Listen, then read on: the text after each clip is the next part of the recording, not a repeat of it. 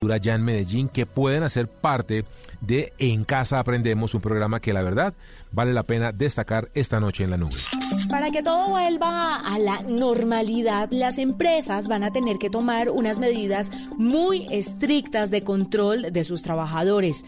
Todo esto para garantizar que no hayan más contagios o rebrotes del COVID-19.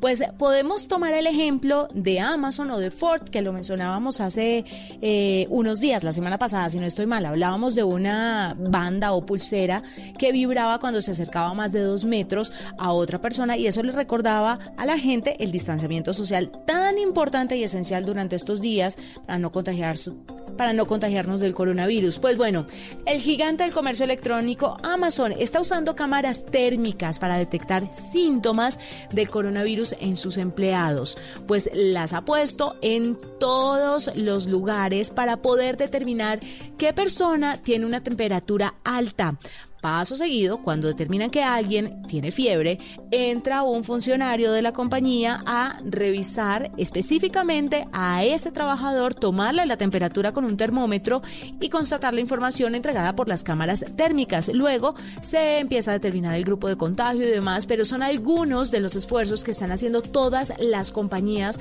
para garantizar que la gente vuelva nuevamente a trabajar, pero sobre todo que esté saludable.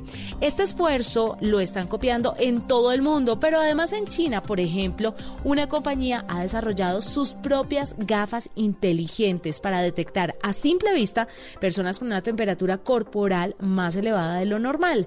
Según declaraciones de los creadores, estas gafas servirían para que las personas en la calle pudieran evitar a determinados contagiados y así evitar caer enfermos y en cuarentena nuevamente. Tecnología, innovación, herramientas al servicio de la comunidad comunidad. Arroba la nube blue. Arroba blue radio Síguenos en Twitter y conéctate con la información de la nube. Ahora le quiero contar, Juanita, de Impulsa. Sabe usted que también es una entidad relacionada con el emprendimiento y la innovación aquí en Colombia que ha pasado por la nube y que ha lanzado junto con otra entidad que se llama Interacpedia o con otra empresa que se llama Interacpedia un programa muy bonito. Se llama El interior es lo que importa y está eh, enfocado en ayudar a estas empresas que están en este momento tan difícil, tratando de reinventarse, repensarse, eh, quietas la mayoría de todas, tratando de luchar por no quebrarse y que en algún momento, cuando se reactive la economía, Juanita, entenderá usted que van a tratar de salir a buscarse la vida, a tratar de rehacerse como compañías y pues bueno, junto con esta iniciativa del interior es lo que importa, entre Impulsa, Interacpedia y 25 aliados, adicionales van a ayudar a mil empresas, ojo con esto, mil empresas gratis que tengan entre 25 y 500 empleados, estamos hablando de pymes, empresas pequeñas y medianas, y los van a ayudar, por ejemplo, a que desarrollen un nuevo modelo de ingresos, a que hablen o que encuentren un modelo que genere una forma alternativa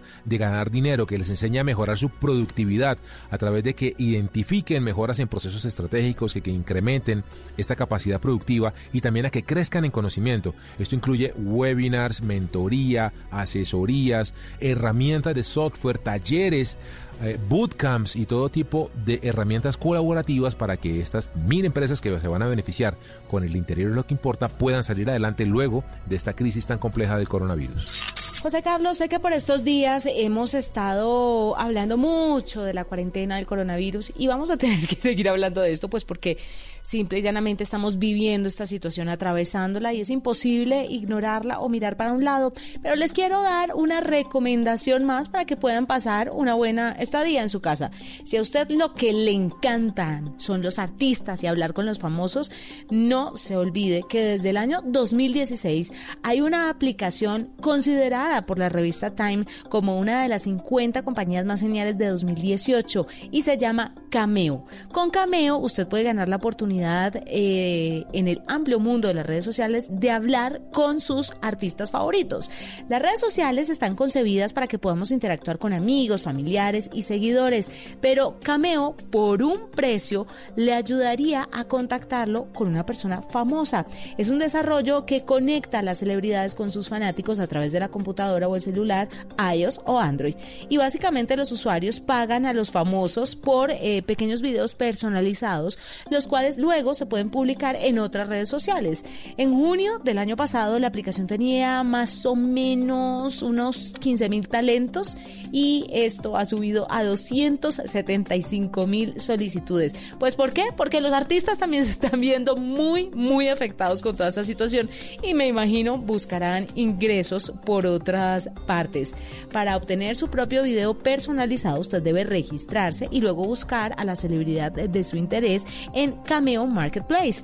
Luego, esto incluye desde grandes estrellas de cine hasta personalidades de las redes sociales, pasando por modelos, músicos, deportistas e incluso drag queens, si es lo que a usted le interesa.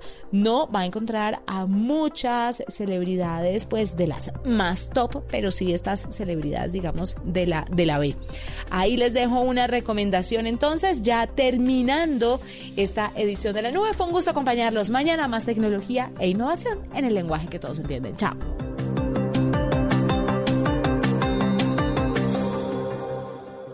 Son las 8 de la noche. Aquí comienza Mesa Blue con Vanessa de la Torre. La noticia del momento en Blue Radio. La noticia del momento tiene que ver con la salida o no salida de los menores de edad a partir de la semana entrante, cuando, como hemos visto en las últimas horas, el gobierno anunció cierta flexibilización para dos sectores de la economía, por un lado eh, los obreros y por otro lado las manufacturas, pero también un permiso para que algunas personas puedan salir a hacer deporte. Ernesto Lucena es el ministro de Deporte de Colombia. Ministro, bienvenido a Mesa Blue. Hola Vanessa, buenas noches. Eh, un saludo para usted y para toda la mesa. Gracias, ministro. Arranquemos por los niños rápidamente, porque tengo todo un programa enfocado a la mesa del libro, a la feria del libro Viene en breve la directora de la Feria Internacional del Libro de Bogotá. Vamos a tener escritores para que hablemos un poco de lo que la gente está leyendo. Somos la principal tendencia en Colombia, pero esto es una noticia sin duda que nos importa a todos. ¿Cómo queda ese permiso, esa autorización para que las personas puedan hacer deporte a partir del lunes 27? ¿Y qué pasa con los niños? ¿Van a poder salir o no? Vanessa, eh, es muy bueno aclararle a los colombianos que, pues así como se ha venido analizando el COVID día a día, estas medidas de salida, que son unas excepciones a la regla general, pues también las hemos venido analizando con los otros ministros, específicamente con el ministro de Salud, que es la máxima autoridad. En cuanto a los niños, eh, hemos dicho que también en esta época comienza el pico respiratorio. Los que somos padres de familia entendemos que eso también pues trae sus complicaciones. Por esa razón hemos tomado la decisión de que el 27 se hará la apertura para mayores de 18 años hasta los 69 años. Seguirán con las mismas restricciones los menores de edad y por supuesto los adultos mayores.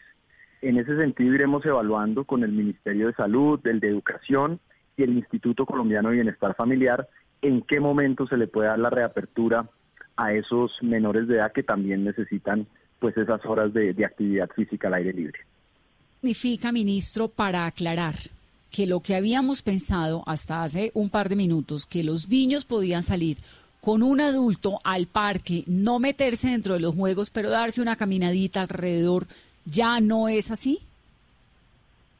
Así es, Vanessa. Tenemos que protegerlos ante todo por dos razones. Uno, repito, porque comienza también la época de lluvias y de pico respiratorio, así lo, lo hará saber muy pronto el ministro de Salud y segundo, porque también pues son vectores de contagio, así no sea de COVID, también de otro tipo de enfermedades respiratorias y por esa razón tenemos que tener muchísima precaución.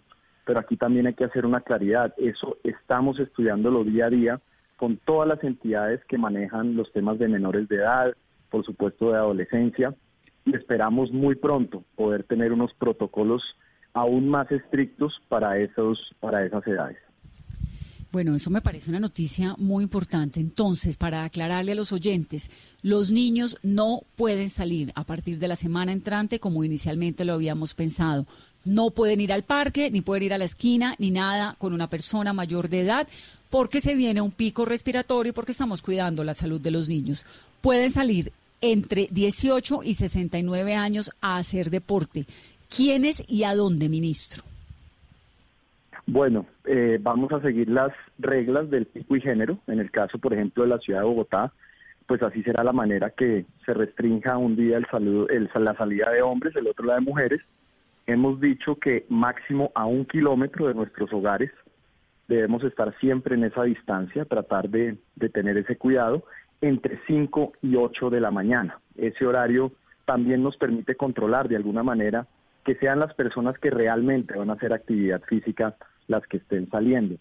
Y un último mensaje, Vanessa, que es muy importante. De nosotros depende que estas medidas perduren, de la disciplina, de la cultura, de la autorresponsabilidad de los ciudadanos, porque aquí tenemos que poner todos. Es increíble que hoy sea un privilegio salir a caminar a la calle. Aprovechémoslo, el mensaje sería, tengamos toda la responsabilidad y por supuesto hagamos actividad física, que eso redunda en nuestra salud mental.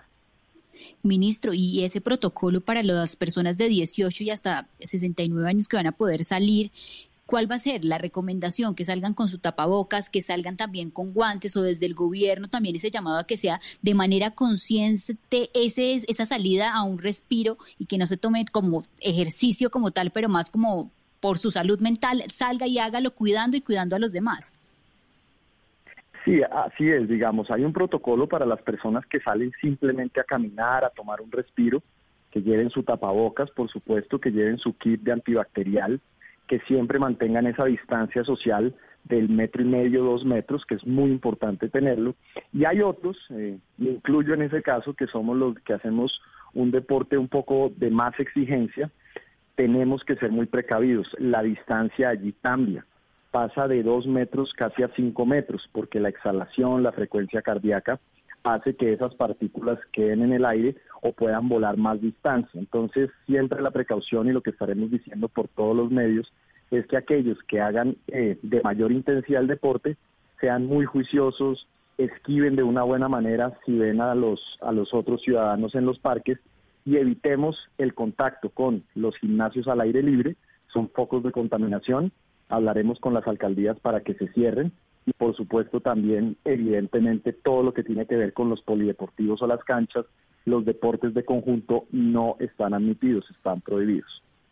¿Cómo van a hacer para controlar? Porque bueno, lo de las de 5 a 8 es entendible, pero Bogotá es una ciudad donde muchísima gente hace deporte. La ida a patios, si sale uno por familia, es un montononón de gente. ¿Cómo van a controlarlo además del pico y género? Buena pregunta. Esta, mm, al mediodía hablamos con la directora del Instituto de Recreación y Deporte. De hecho, la alcaldesa también tenía en mente empezar a plantear estas ideas de las salidas a las actividades libres.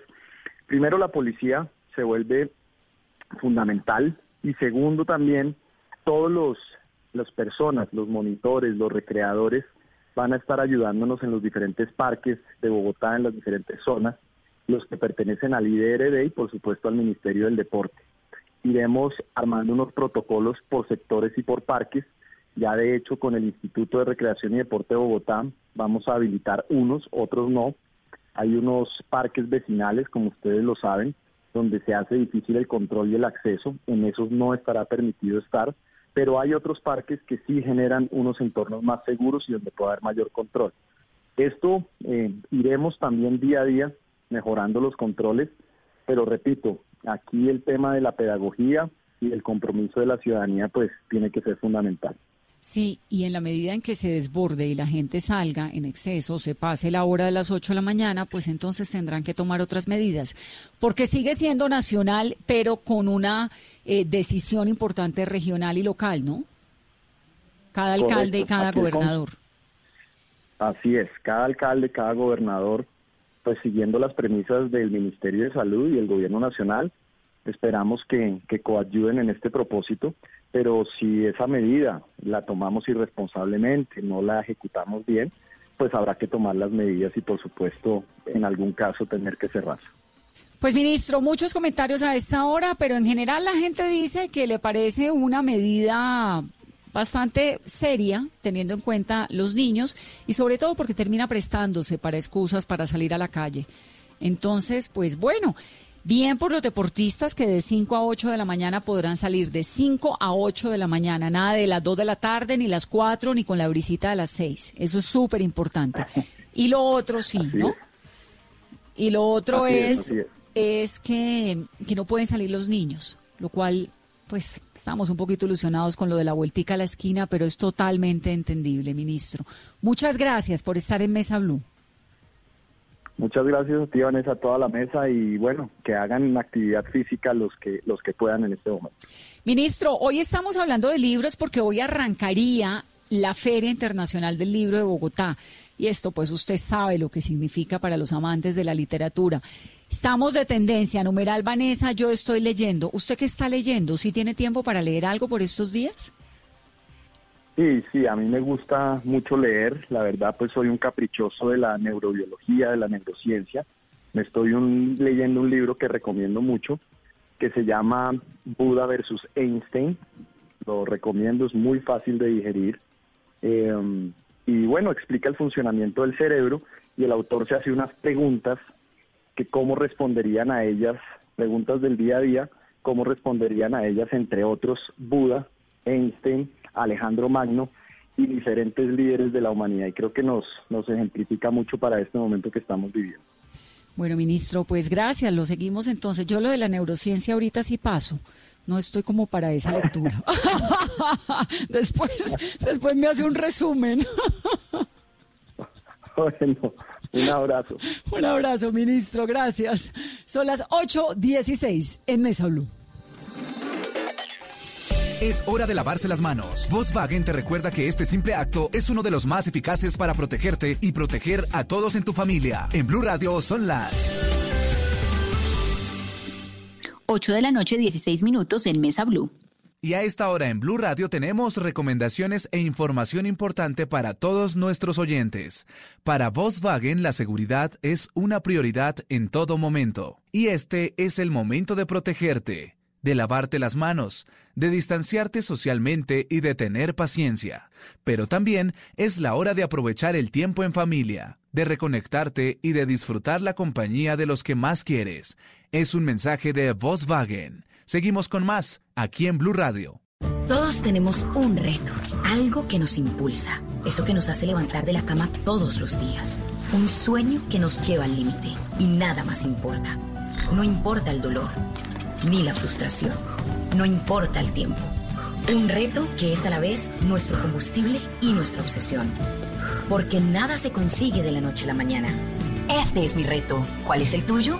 Pasta Sonia. Sabor y energía que te hacen mejor. Trabajamos pensando en usted. Blue Radio y Emermédica te informan sobre el COVID-19, porque en Emermédica cuidamos de ti. Si debes salir durante la cuarentena, ten en cuenta estos consejos para protegerte y cuidar a quienes te rodean. Usa tapabocas en el transporte público y en las áreas donde no sea posible mantener la distancia mínima de dos metros como supermercados, bancos, etc. Si usas tu vehículo, desinfecta las manijas, puertas y el timón con pañitos o alcohol. Recuerda mantener el aislamiento físico. Evita salud saludar de mano, beso o abrazo. En Emermédica cuidamos de ti. Ante sospecha de COVID-19 u otra infección respiratoria, te atenderemos en casa a través de una teleconsulta por video o teléfono o por consulta médica domiciliaria si lo requieres. Infórmate en Bogotá 307-7089, resto del país 018-117-098 o en www.emermedica.com.co. Quédate en casa. Nosotros cuidamos de ti. Emermédica. Vigilado Supersalud.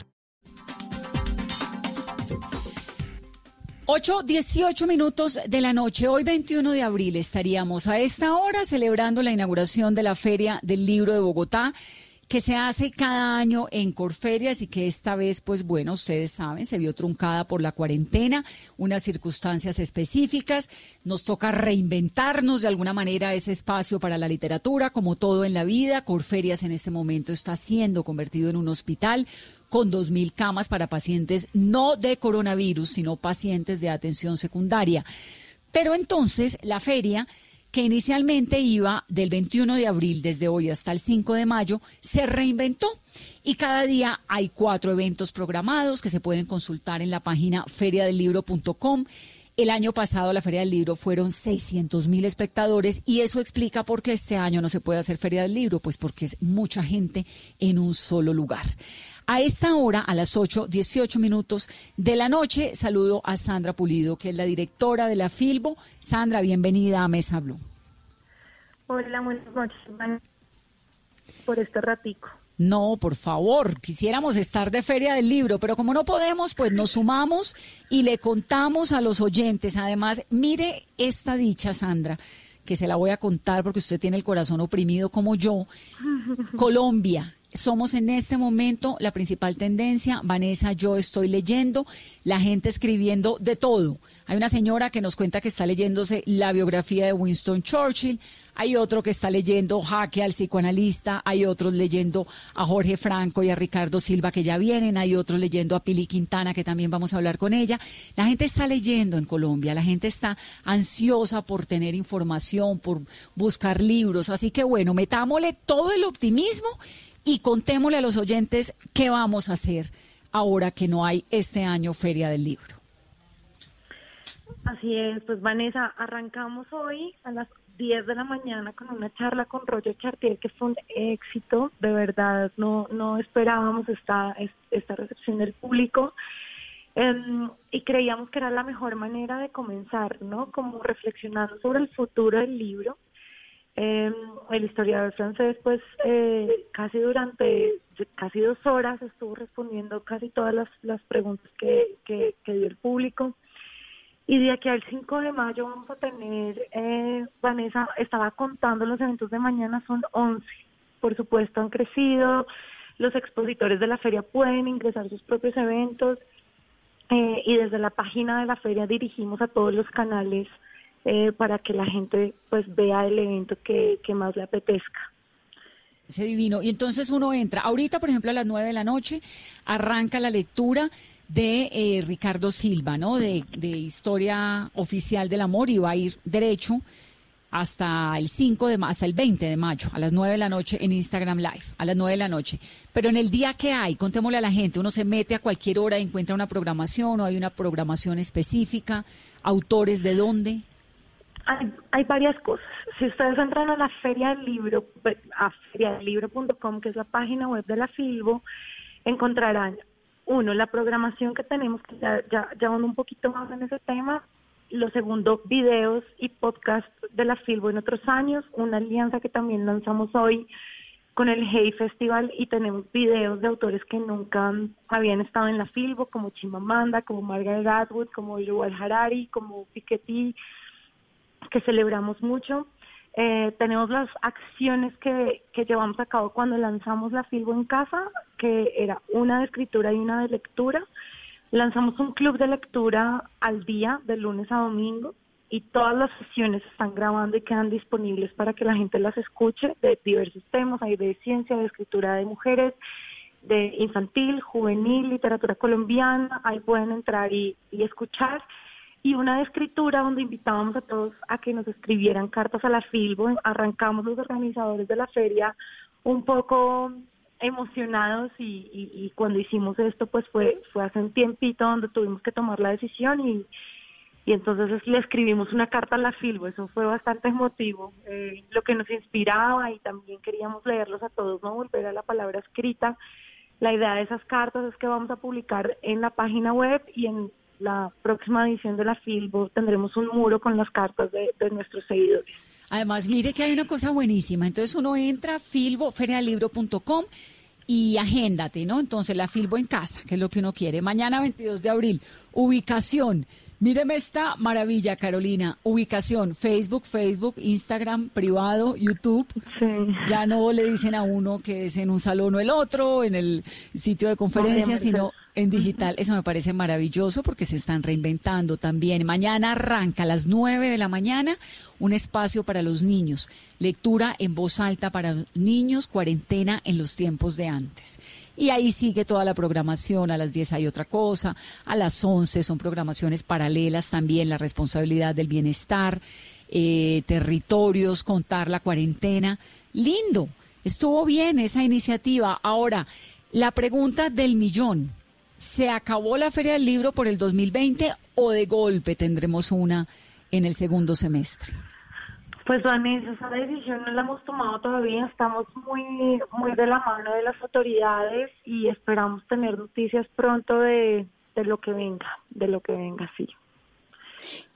Sandra, y otra de las iniciativas eh, que es muy importante resaltar a esta hora, porque seguimos siendo la tendencia número uno en Colombia, es todo, la invitación también a todos los colombianos a adoptar una librería. ¿De qué se trata? Bueno, pues cuando arrancó toda esta cuarentena, la Cámara Colombiana del Libro, que es el gremio que reúne a editores, distribuidores de libros y mm, librerías del país, les hicimos una encuesta para poder tomar decisiones y planes de acción al corto, mediano y largo plazo. Y, la verdad es que el punto más débil lo vimos en, en el canal de librerías, eh, y por eso, pues digamos, diseñamos esta campaña. Es un crowdfunding eh, que básicamente invita a la ciudadanía a donar dinero eh, de cara a que específicamente los libreros puedan pagar sus nóminas en abril y mayo. Ustedes se imaginarán que una librería que está cerrada, no hablemos de Bogotá, que tiene la mayor concentración, pero estamos hablando de librerías por todo el país. Tenemos 47 librerías en este programa en todo el territorio nacional y pues es que no que, que no abren las librerías, es que no reciban un solo peso para pagar servicios, arriendos al personal. Entonces decidimos hacer esta iniciativa para apoyar con eh, la nómina específicamente y que puedan mantener el trabajo de los libreros que al final da casi a 180 libreros en todo el país. Eh, básicamente es eso, varios escritores, eh, secretarios de cultura del país han sumado a la iniciativa. Eh, además pienso pues que han sido los, los artistas en general, pero también los escritores en particular los que han salido a darnos charlas, a hablarnos, digamos, como abrir sus contenidos para acompañarnos en esta cuarentena. Entonces, esta es una manera de cuidarnos a todos, ¿no? Al, poder garantizar el trabajo de la librería, no queremos que ni, una sola librería tenga que cerrar, eh, pues logramos cuidar hasta el autor, en esta gran cadena del libro, como la llamamos, del librero, al, al distribuidor, al editor, al autor y todas las personas que hacen posible que los libros lleguen a mano de los lectores. Además, porque veníamos en un año maravilloso, la feria que tuvimos en el Parque La 93 hace poco fue genial con tantos libreros, con tantas ventas, las ciudades cada una con su feria del libro de una u otra manera, tuvimos feria del libro en Paipa, feria del libro en Cali, en Medellín, digamos, en las ciudades donde ha habido siempre, pero también en poblaciones más pequeñas. En Villavicencio, ¿no? Como un, un ímpetu maravilloso en torno a la literatura y bueno, ocurre esto tan dramático es muy interesante, Sandra, y sobre todo muy bonito saber que, que, que, los libreros y la, todo lo que tiene que ver con literatura, pues como unido. Entonces, numeral Filbo en casa para que se metan y encuentren toda la información de la feria digital y adopta una librería. Ahí está también con ese numeral toda la información en la Cámara del Libro de cómo ayudar, de cómo aportarle a una librería. Y hay, y voy a, a contarles esto que me parece importantísimo, un montón de librerías en toda Colombia que le mandan los libros, que usted puede pedirlos a domicilio. Si usted se quiere leer Crimen y Castigo, pues lo compra y lo tiene y se lo mandan, ¿no? Está en todo Colombia, en Barichara con la librería Aljibe, en Barranca Bermeja con El Monachito, en Armenia de Manizales con Libélula, en Barranquilla con Nido de Libros, Artbooks Librería en Bogotá, Babel en Bogotá, Bookworm en Bogotá, Casa Tomada en Bogotá, Hojas de Parra también en Bogotá, La Valija del Fuego. Bueno, la lista está enorme, la vamos a poner en, la libre, en nuestra página para que el que quiera lo pueda ver y sepa que los libros están allí a disposición y que hay que pedirlos y que además es un momento importantísimo para sumarse a estas iniciativas. Sandra, un abrazo grandísimo. Un abrazo y gracias y, que sean los libros y esas lecturas los que nos acompañen en estos momentos. Claro que sí, ¿qué está leyendo? Bueno, en este momento terminé el ensayo sobre la negra, ¿no? Yo no sé, me puse de loca a volver a volvió. sí, volver, sí. Y lo peor de todo es que, bueno, vamos a arrancar esta noche con la historia oficial del amor. Entonces tengo en mi mesa de noche la historia oficial del amor y la última edición preciosa que tenemos del amor en los tiempos del cólera. También vamos a tener esa lectura que arrancó hoy a las 7 de la noche por Twitter. Que está divina. Mario Hursich nos va a llevar de la mano nuevamente. Eh, por este libro. Entonces tengo esos dos eh, ahorita abiertos y para una entrevista de esta tarde volví a sacar La Resistencia de Ernesto Sábato, que es como el libro al que yo vuelvo y vuelvo y vuelvo y me da consuelo. y Que, nos cae divinamente para esta época. Sí, así es. Y con el ensayo de la ceguera hay un montón de gente en Twitter que dice, es el libro del momento porque describe lo que está pasando. ¿Usted cree lo mismo? Pues partes, ¿no? O sea, y sobre todo más que es, es como ese cambio, sacarnos de la realidad, no entender, no entender qué es lo que está pasando. Eh, creo que sería muchísimo más fuerte, más fuerte. Yo creo que la tecnología, ustedes se imaginan lo que nosotros estaríamos en esta cuarentena sin internet y sin videollamada y sin trabajo, o sea, si no tuviéramos la tecnología, yo creo que, que como locos. Le, le Em, pasó hace un siglo a varios.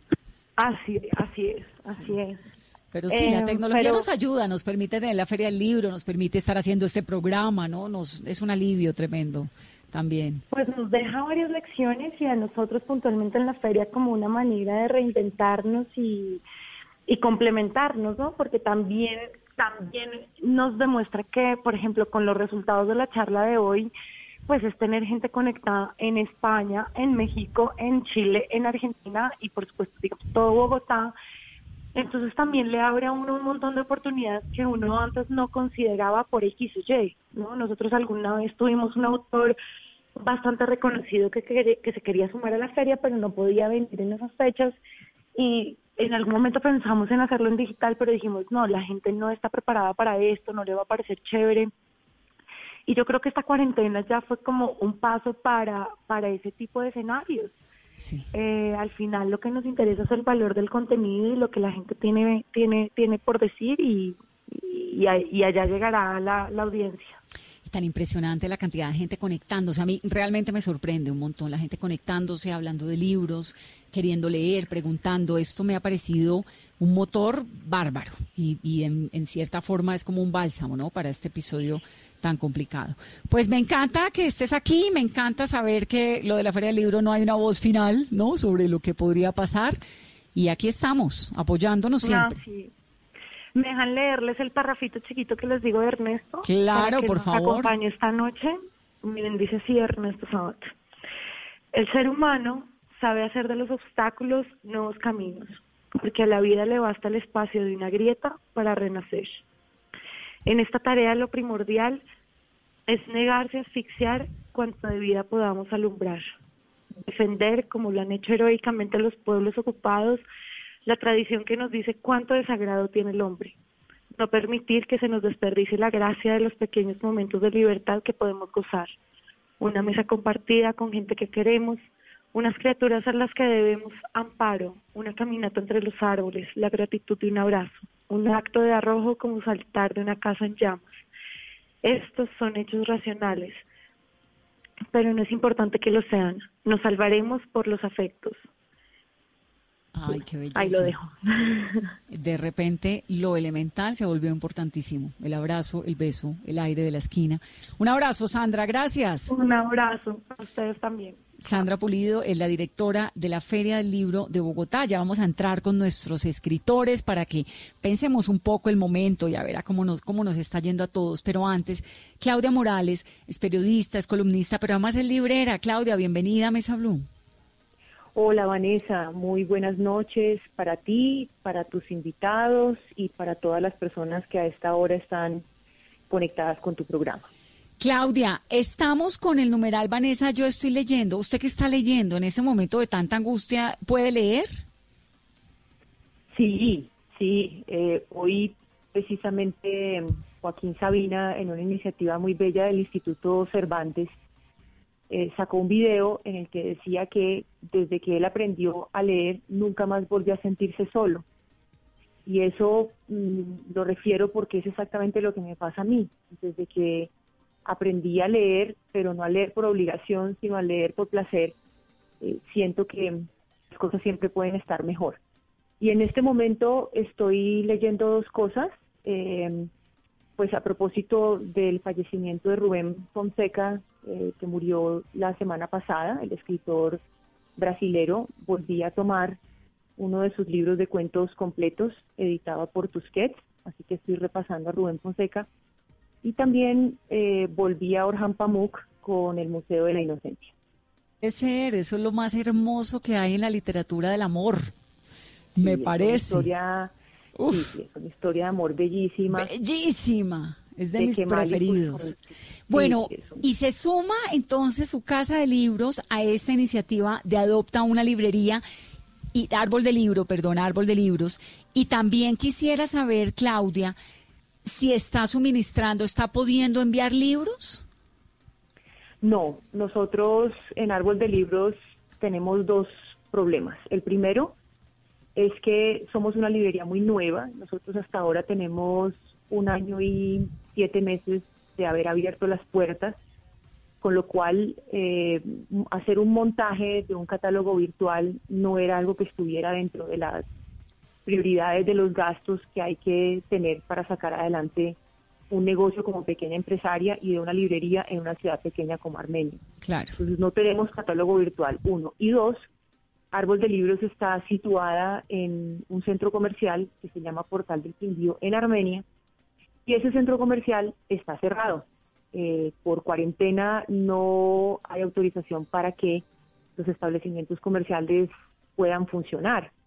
Eh, solamente está habilitado el supermercado y, por ejemplo, nosotros que hemos tenido que ir un par de veces a mandar cortes editoriales y hacer unos pagos porque están en el software de la librería allá, tenemos que pedir autorización de gerencia y de seguridad para que nos dejen entrar. Entonces, pues no, no, así, así quisiéramos como antes lo hacíamos antes de cerrar, que a partir de asesorías o de mm, pedidos muy puntuales nosotros mismos íbamos y mandábamos el libro, pues ahora con, con estas restricciones no lo podemos hacer y con las determinaciones del gobierno hacia adelante, al menos hasta el 11 de mayo, cuando en teoría terminaría la cuarentena, eh, pues los centros comerciales son considerados lugares de altas aglomeraciones. Sí, sí, sí. No, no, y si dicen que no se puede, pues no se puede. Pero entonces, estamos en la Adopte una librería. Numeral, adopta una librería porque esta es una manera también de ayudarle a los libreros y seguramente, Claudia, van a volver mejores tiempos y volveremos todos a la librería y volveremos a todos esos sueños grandes que sobre los cuales usted también levantó ese proyecto tan hermoso de la literatura. ¿Está tranquila? No, no, no estoy tranquila porque eh, esto ha puesto, digamos, en evidencia unas complejidades sobre las que he intentado hablar con distintas personas involucradas en el mundo editorial. Y es que tal vez es la primera vez por cuenta de una crisis que algunas personas voltean a ver a las regiones, a las regiones con sus librerías. Esto esto simplemente deja, deja como una evidencia de cuán olvidadas son las regiones y sus proyectos culturales.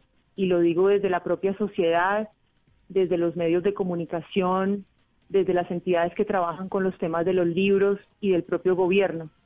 Ustedes recuerdan, la ministra de Cultura hace tres semanas habló de, los temas que le competen y nunca De todo menos de los libros. No, al sector editorial todo. Nunca.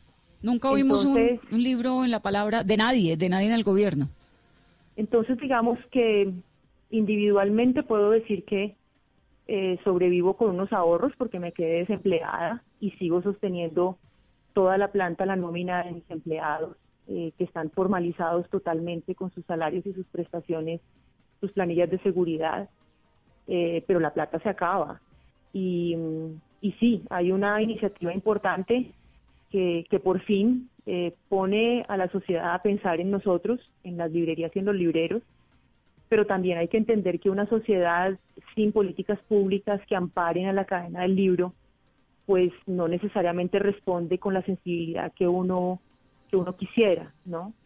Eh, hay gente de nicho, hay gente individualmente que, que siente que, que, un lugar sin librería, una ciudad sin librería, eh, no, no, no es el lugar más, más romántico, digamos, desde donde uno lo puede ver cuando ama los libros, pero, pero no necesariamente es lo que en común nuestra sociedad y nuestros gobiernos y las autoridades encargadas de sacar adelante los temas de los libros han pensado siempre y las librerías en las regiones están completamente olvidadas. Entonces, eh, puesto esto así en evidencia, como lo estoy diciendo, eh, no, pues no, no me deja tranquila.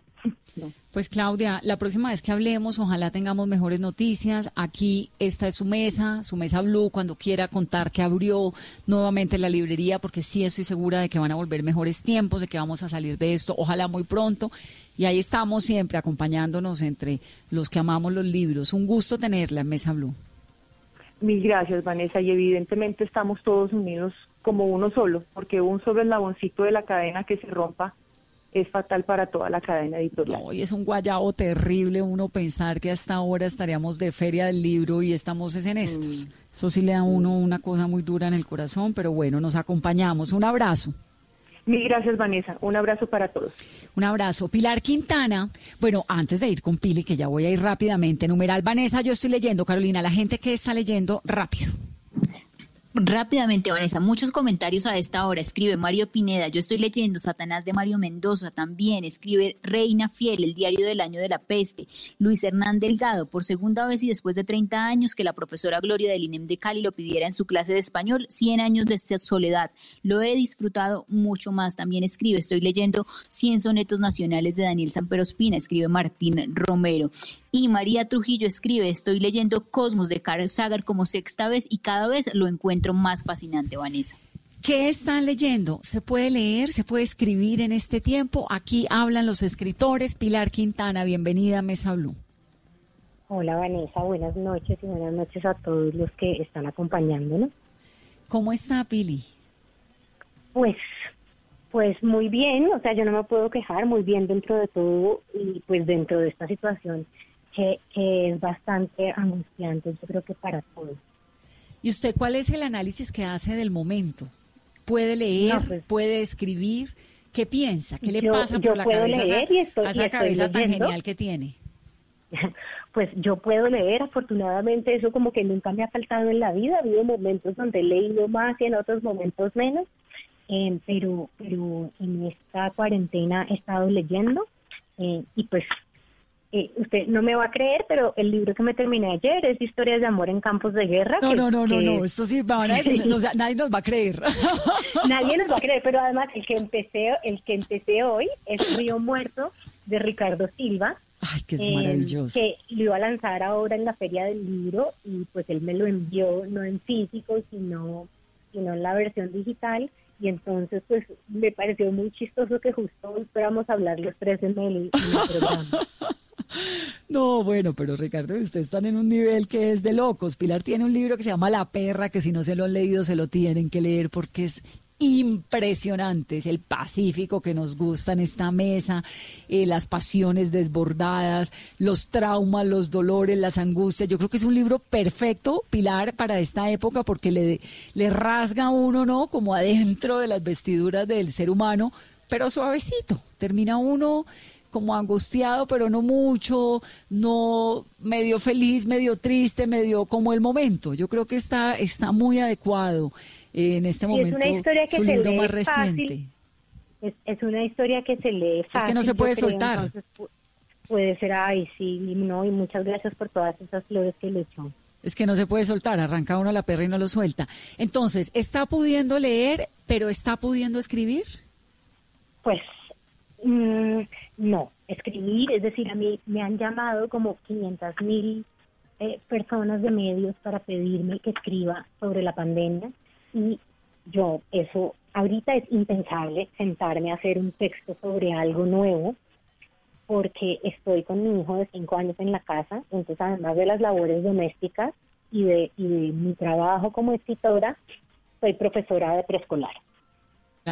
Entonces, entonces con la casa llena, la escritura para mí requiere como silencio, concentración, eh, requiere que yo pueda estar cuatro horas sentada frente al computador eh, sin interrupciones y eso en este momento no se puede hacer. Pero entonces lo que sí estoy haciendo es revisando una novela que, que ya estoy, pues que yo creo que ya está terminada, tengo un, tengo un borrador y estoy revisando. ¿Y le ha cambiado en algo lo que quiere escribir esta coyuntura? Yo creo que no, porque es una novela que ya estaba muy terminada, es una historia que, vengo trabajando hace años, entonces creo que eh, la realidad exterior no, no, la, no la ha contaminado, pues, y no la, no la va a contaminar. Pero sí creo que yo, yo, yo soy una persona que se demora mucho tiempo como procesando los eventos de la vida hasta que muchos años después los convierto en ficción, ¿verdad? Entonces yo creo que para mí este momento ha sido todavía ni siquiera de reflexión, sino de estar perpleja. Es como que yo me siento dentro de una película de ciencia ficción y hay, hay momentos donde donde pienso que esto no está pasando, que yo me enloquecí y que esto no puede estar pasando, porque esto de verdad es que mm, pues yo nunca me imaginé que esto pudiera pasar, ¿no? No, me pasa lo mismo. Yo me asomo por la ventana y digo, ¿y qué va a pasar ahora? ¿Quién va a llegar? ¿Esto qué fue? ¿No? Que ya me despierto. Impresionante. Perplejidad me parece que es el término que define perfecto lo que está ocurriendo. No no sabe, ¿y esto qué? ¿Se levanta y qué? ¿No? Exacto. Y en ese momento como que yo ni siquiera he podido hacer una reflexión al respecto, sino soy solamente emoción. Y como estoy vigilando lo que estoy sintiendo, eh, hago ejercicio, intento hacer casi todos los días por lo menos 10, 15 minutos. Eh, a veces no lo logro, a veces solo logro hacerlo tres veces a la semana, eh, que eso me ayuda un poco a mantener la cordura. Pero ¿Y qué le dice al niño de 5 años? Él, él al principio estaba con un microscopio por toda la casa diciendo que tenía el coronavirus, que le iba a encontrar la cura para el coronavirus. Ahora ya el coronavirus ya no hace parte tanto de su discurso eh, está preguntando mucho, por ejemplo, cuándo puede volver al colegio. A mí me rompe el corazón, porque es un niño de cinco años y es difícil explicarle como pues la dimensión del tiempo, ¿no? un día o dos meses o de pronto todo el año no va a poder volver para él, para él un día es mucho tiempo. Y además porque uno no sabe tampoco qué decirles, nada de lo que les diga puede ser verdad. No, yo le, yo trato de decir la verdad eh, yo a veces creo que soy una mamá que da demasiada información y que elabora mucho. Cuando él me hace una pregunta sencilla, yo le cuento absolutamente todo y él me mira un poco perplejo. entonces, pues hemos tratado de ser muy honestos con él y de contarle en términos en términos simples a su alcance, pues lo que nosotros pensamos y, lo que está pasando, que tampoco lo acabamos de entender. yo todavía no lo acabo de entender. No, ni lo es súper difícil. Pues Pilar, lo mejor es poder leerla, tener como estos espacios para conversar un poquito. Seguramente volveremos a tener un programa con un poco más de claridad. Para todos es un momento súper difícil. Y quería eso, como hablar con, con ustedes que piensan tanto y que además escriben historias y como ayudarle a uno a comprender de alguna manera este momento tan inverosímil que estamos viviendo. Un abrazo muy grande. Vanessa, muchísimas gracias y a leer y a escribir y a sostenernos y a pintarles una vida maravillosa a los niños porque no tenemos de otra. Después volvemos a hablar, ojalá, con mejores panoramas. Ojalá. Aquí siempre bienvenida. 847. Comienza ahora a las 9 de la noche la lectura en voz alta de Historia Oficial del Amor. Hoy con Nicolás Montero y con Carlos Manuel Vesga en arroba Ricardo Silva Romero, en el Instagram de Ricardo. Ricardo, bienvenido a Mesa Blue. Hola Vanessa, muchas gracias por llamar. No, pues además como usted no es el que va a leer, entonces puede hablarnos un momentico, ¿no? Claro, yo les voy a presentar, eso sí, yo les voy a presentar y, los dejo leer. Ah, pero usted presenta.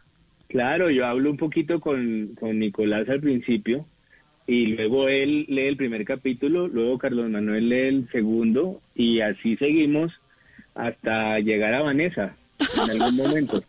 Me parece lo máximo ese plan y acompañar a la gente. ¿Y a usted cómo le va? ¿Usted que piensa tanto, que escribe tanto, que es tan inquieto? ¿Cómo le va en este momento? ¿Qué piensa? ¿Para dónde pues, vamos? mi medida de, de la situación es que veo tranquilos a Pascual y a Inés, que son mis hijos. Pascual tiene nueve e Inés tiene cuatro. Y yo los veo contentos, incluso los veo tranquilos. Obviamente entienden eh, la situación, eh, entienden pues que no, que no vamos a salir por lo, por lo pronto, pero yo los veo contentos haciendo sus cosas eh, y, eso es, es, suficiente. Yo creo que sería diferente si uno los ve angustiados y vamos a la ventana y sufriendo. Eso, eso a mí me ha tenido más tranquilo de lo que esperaba y quizás la costumbre de, tener un oficio que es pues que es de puertas para adentro y, pues sí, es, es en una eh, en una oficina todo el día, entonces... No, es que, ¿sabe que creo que a nosotros los ermitaños nos salvó esto? Porque uno dice, yo es que yo estaba acostumbrada a quedarme en la casa sin problema, ¿no? Claro, claro, yo pues obviamente no querría salir a dar una vuelta o lo que fuera y, volver. Eh, y, empiezo uno a tener eh, pues eh, tentación de comprar un perro, cosas así. Pero, pero en general, pero en general estábamos preparados para esto y ya para este punto eh, tiene características de rutina. Obviamente uno espera que la situación sea controlada, que se entienda, trata de, ver para dónde va y es muy difícil porque pues hay una cantidad de información eh, desde cadenas de WhatsApp de, eh, pensionados de, pensionados apocalípticos que mandan pues eh, toda la cantidad de predicciones de Nostradamus y por otro lado los medios todos los días dicen nuevas cosas y estoy diciendo pues estoy hablando desde The Guardian hasta pulso.com pues no pues es que es que es la muerte a cuentagotas todos los días esperando a ver cuánta gente se ha muerto y cuánta se contagió. Eso, si uno mira la literatura, pues ahí encuentra, ¿no? ahora estamos hablando de Saramago hace unos momentos. Eh, estábamos hablando o, o, piensa uno en la peste, pero si uno mira la literatura hacia atrás, la literatura había registrado momentos así, pero tan así, es decir, estamos superando un poco la ficción o usted esto se lo imaginaba alguna vez en la vida? No, a mí me, me toma por sorpresa como a todo el mundo, más en estas épocas que se supone que tenemos o presumimos tanto del control de la naturaleza. Se suponía que, que nada de, lo, de la naturaleza nos iba a, pues a derrotar así de fácil. Eh, recuerda uno a los mundos, eh, la novela de H.G. Wells, que no va a tirar el final por si la gente quiere en este momento apagar el programa, no hay ningún problema. A Vanessa no le importa. Pero al final, el final de, la Guerra de los Mundos es la derrota de, de, los invasores por lo, por los no por las por los virus. Ah, sí, sí, sí. Es decir, esto es así de, de claro que, que hay una cantidad de cosas que no dominamos, pero en general me parece que la literatura, especialmente la novela como género, es justamente sobre atravesar tiempos difíciles, sobre superar tiempos difíciles. El relato de la historia, si uno ve documentales o ve o lee libros de historia, si lee la historia de Colombia, lo que quiera, usualmente le está contando a uno cómo los individuos como nosotros, eh, comunes y corrientes, que estamos pensando que ojalá nuestros hijos no estén padeciendo lo, lo más grave en este momento, pues cómo nos enfrentamos a los tiempos difíciles, todo siempre sobre los tiempos difíciles y la historia es la suma de tiempos difíciles. Entonces, de algún modo, leer novelas en este momento es, muy útil porque uno ve cómo, cómo todo se supera de alguna manera o qué deja todo este esta revisión constante de lo humano, de los límites de lo humano, de lo, de lo que es posible eh, entre los hombres. Mm. Recomiéndanos, Ricardo, un par de libros que hay que darle una mirada de golpe ahora que usted quisiera, que sugiriera? A mí me eh, eh, siempre pienso inmediatamente en, novelas cortas para no eh, para que para que no sea tan terrible si son malas. y pienso en una que se llama Poby y Vingan que uno puede pues sobre todo en este momento sería descargar en ebook que es una novela de un australiano que se llama Ben Rice eh, y es una historia de una niña que pierde a sus amigos imaginarios y es, esa búsqueda. Y es muy conmovedora. de, ese, ese autor, Ben Rice, no volvió a sacar eh, nada después de eso. Esto lo sacó hace 20 años. Y es una novela de unas 150 páginas de las que llaman de iniciación. Y, no puede haber algo más conmovedor que, que eso. Perfecto. Segundo. Segundo, a mí me, eh, me gusta mucho un libro de Truffaut eh, que se llama El cine según Hitchcock y que es una entrevista a Hitchcock eh, y, me parece que a los que nos gusta contar historias desde todos los puntos de vista, desde una noticia hasta una película, hasta una novela, allí están una cantidad de claves eh, para saber narrar que le va contando Hitchcock a Truffaut en una entrevista que tuvieron en los años 60 eh, y que es uno de mis libros favoritos de los pocos que, que releo con, con frecuencia. Delicioso. Pues bueno, leemos suavecito, nos vamos relajando, nos cuidamos, nos quedamos en casa con los niños. Me gusta mucho ese mensaje de que el medidor es el estado anímico de los chiquitos, cuidarlos a ellos. Y nos pegamos ya a las nueve de la noche de Historia Oficial del Amor de Ricardo Silva a través del Instagram de Ricardo, que es arroba Ricardo Silva Romero. Lo hace una cosa, Ricardo, rapidito. Llevo por primera vez en la vida mucho tiempo sin poder leer porque la verdad es que me ha dado, pues, tal vez porque como vivo pegada a los periódicos y no me puedo desconectar porque hago prensa todo el día en vivo, entonces tengo que estar muy informada y no logro desconectarme, no he logrado. Finalmente, esta semana, a propósito de la lectura en voz alta, comencé con Historia Oficial del Amor y es el único que he podido arrancar a leerme y eso me tiene feliz y es buenísimo y se lo re, que te recomiendo a la gente para que además hagamos el ejercicio de pegarnos a él digital.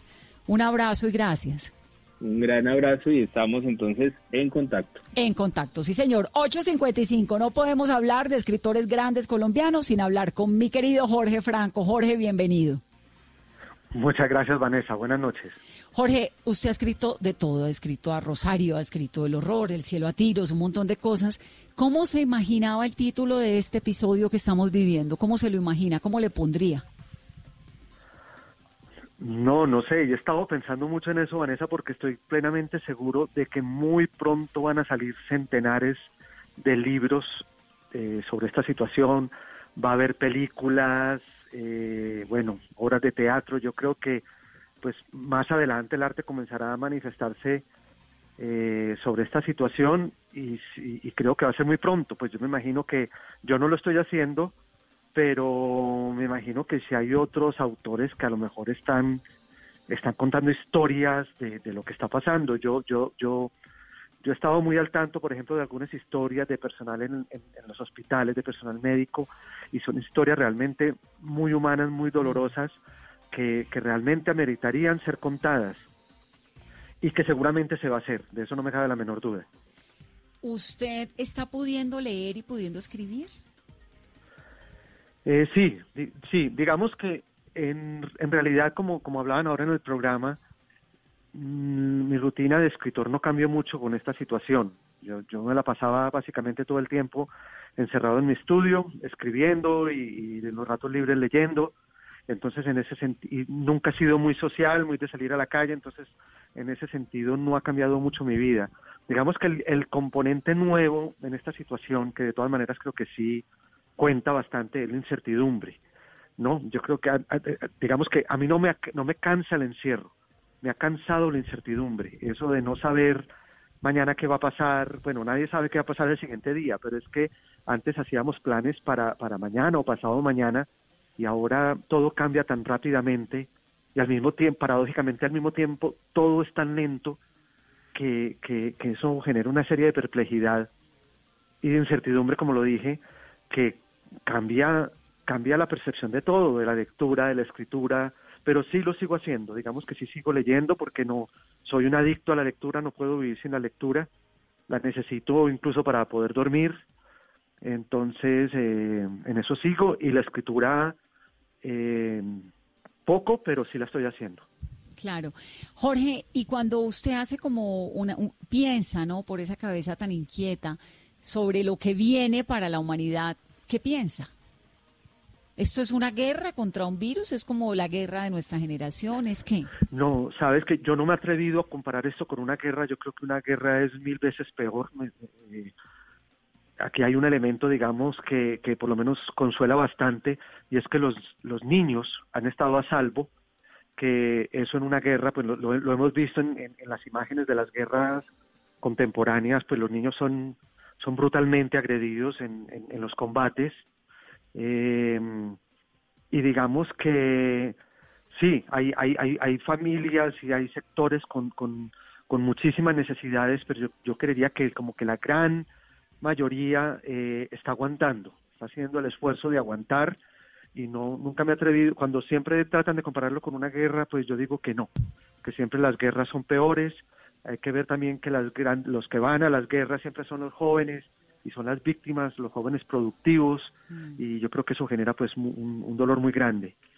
Eh, he pensado como de todo, ¿no? Pensar como que sí, que de pronto que, que de pronto va a haber como una, una reflexión sobre todo esto y que nos va a cambiar las vidas, eh, pero también he llegado a pensar que, que un- tal vez nos volveremos a acostumbrar a la vida de antes cuando se pueda llevar y, y volveremos a ser los mismos de antes o, o incluso peores, no sé. Eh, he pensado de todo, no, yo creo que esa, esa es la cuestión por la que a veces ni siquiera me atrevo como a tocar este tema desde el punto de vista literario, porque, porque me siento en medio de la confusión, ¿no? Yo, yo recuerdo, por ejemplo, cuando yo escribí Rosario Tijeras, yo lo escribí como seis años después de ese momento complicado, lo escribí por fuera, lo escribí ya viviendo en Bogotá, necesitaba como esa distancia eh, temporal y física para poder contar la historia. Y, y yo creo que para esto también hará falta un poco de, De pausa. de, de ver- de verlo un poco con más claridad. Sí, porque es que es tan, tan difícil, se levanta uno, imagínense, hasta hace tres horas los niños podían salir la semana entrante, entonces la angustia de todos, o por la mía particular, era si uno podía salir o no con las niñas, y a dónde, y cuándo, y todo. Y ahorita nos acaba de decir el ministro del Deporte que no, que ya los niños no, entonces es otra película. Entonces no, mejor que se queden en casa porque ya igual se han acostumbrado. Es un momento súper emocional, pues lo va quebrando a uno todos los días. ¿Qué está leyendo, Jorge? ¿Qué lee en esta época? Pues mira, hace un par de días terminé un libro que estaba en- desde el año pasado estaba en boca de todo el mundo y yo tenía mucha curiosidad por leer, que es 21 lecciones para el siglo XXI de Yuval Harari. Y me pareció muy oportuno leerlo, eh, aunque este fue un libro escrito pues antes de la de, de- de- de esta crisis, de esta pandemia, eh, yo lo siento muy oportuno porque es una mirada como al mundo contemporáneo desde muchísimos aspectos desde el cultural, el religioso, desde la tecnología, la inteligencia artificial, eh, el terrorismo.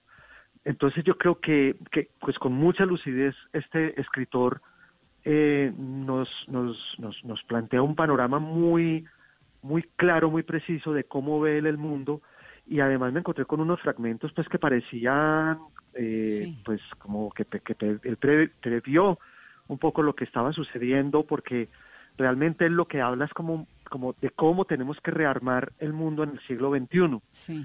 Eh, la globalización y todo esto. de- le- Todo esto. eh, Me le leí un, un artículo maravilloso que publicó en The Guardian hace poco, Harari, donde habla de, de- de cómo el mundo tiene que salir de esto. Dice, bueno, pues la globalización, la solidaridad, es como el megatérmino que él maneja, ¿no? La solidaridad global entre todos, porque de nada sirve que al otro lado del mundo tengan gripas y a este lado no tenemos la vacuna.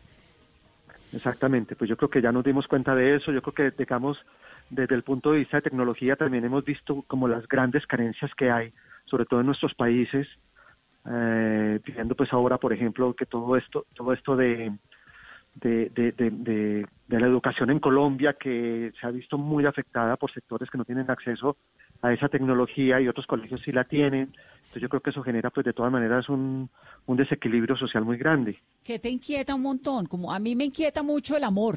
¿Cómo vamos a volver a amar? ¿Esto a qué hora nos vamos a poder volver a dar besos y abrazos y a querernos? ¿Qué, qué, de, qué de estos sentimientos del ser humano en esta condición te inquietan? No, sabes que yo creo que la- pues para mí una de las grandes como reflexiones ha sido algo que yo- una inquietud que yo he tenido siempre, ¿no? que a veces como como la importancia que se da la gente muchas veces a sí misma y hemos a veces mirado de una manera un poco displicente a gente que hoy en día resultó ser mucho más importante que por ejemplo no sé, que un cantante famoso, que un escritor famoso, que un actor famoso, una, una cajera, por ejemplo, de un supermercado. ¿no es cierto?, de, ser- de una persona tan importante en, en, en la vida y que realmente siempre lo ha sido, pero siempre lo, mirábamos como parte del paisaje, ¿no? Como algo que no tenía mucho que ver con, con, con, nuestras vidas y realmente vemos que es, gente imprescindible. Me ha pasado un poco también, incluso ahora que me he encargado, me ha tocado encargarme de los oficios de la casa, como la misma relación con los objetos esos objetos que, que ahora me tengo que acercar a ellos para, para limpiarlos, para quitarles el polvo y que antes estaban ahí como, como dije, como pues como parte de ese paisaje rutinario de la casa y de pronto esa comunicación con esos objetos me ha rescatado la historia del objeto, la, la historia de mi relación con, con ese objeto que estoy limpiando. Entonces yo creo que yo creo que se va a invertir, de todas maneras espero que sea así, como que las cosas de verdad cobren su verdadero valor. Yo creo que el afán de vivir, el afán de vivir como estábamos viviendo con, con la inmediatez con que teníamos las cosas, que todo estaba ahí al segundo en el teléfono o todo, todo lo podíamos conseguir por, por internet. Yo creo que esa velocidad nos llevó como a, a, a no mirar la importancia de, oficios que realmente son indispensables en nuestras vidas pues y, que, recoge la y que los menospreciábamos. ¿Qué tal el señor que recoge la basura? Jorge, se me acabó el tiempo. Un abrazo, qué felicidad oírte siempre.